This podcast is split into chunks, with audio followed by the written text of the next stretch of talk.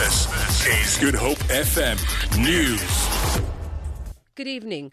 Retired SAA, Airway, SA Airways pilot John Harty says he's relieved to have won a defamation case against the Transport and Allied Workers Union and now wants to get on with his life. Harty, a former chair of the SAA Pilots Association, was reacting to the news that the High Court in Johannesburg had issued a default judgment in his favor, awarding him almost half a million rand in damages. Harty was questioned by the Hawks a year ago about allegations by TAWU that he and fellow white SAA pilots were plotting to bring down a plane flown by a black pilot.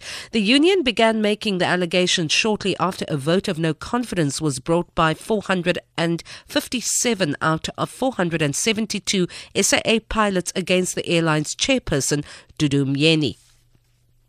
A Camps Bay restaurant owner, Skippy Sakir, says he will no longer sell West Coast rock lobster to preserve the species.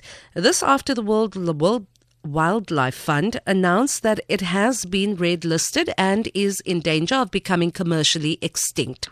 Saked says he now has to source South Coast crayfish at 650 Rand per kilogram.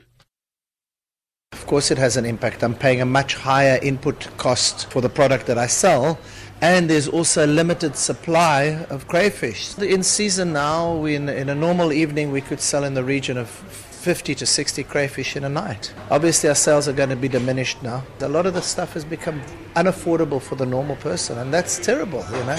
It limits our market more and more and more. A unique pedestrian road safety campaign in the Western Cape has left an impression on commuters across the province. The Provincial Department of Transport is using an actor to portray a badly injured man with a beer bottle in his hand to raise awareness of the dangers of walking near traffic while under the influence of alcohol. More than 600 pedestrians are killed on Western Cape roads every year. Lynn Arendse reports. Commuters are initially shocked when they witness the injured man and then relieved when they realize it's fake blood. His performance forms part of the Ubutakati campaign launched earlier this month under the theme Alcohol and Roads Don't Mix. The department is hoping that the campaign will make drivers and pedestrians more aware of the negative impacts of alcohol on judgment. The events have already been staged in several towns and the city, and a similar performance is taking place in Worcester today and tomorrow in Paarl. Len Arendse, SABC News, Cape Town. And finally, the internationally renowned Great Moscow Circus is kicking off its South African tour in Johannesburg tonight before taking Cape Town by storm early in the new year. The massive circus tent with a diameter of 40 meters and its big top pitched on 17 meter high king poles is erected at Montecasino for the festive period. The world premiere program features 19 top acts by daring acrobats, daredevils, aerial artists, balancers, and clowns, among others.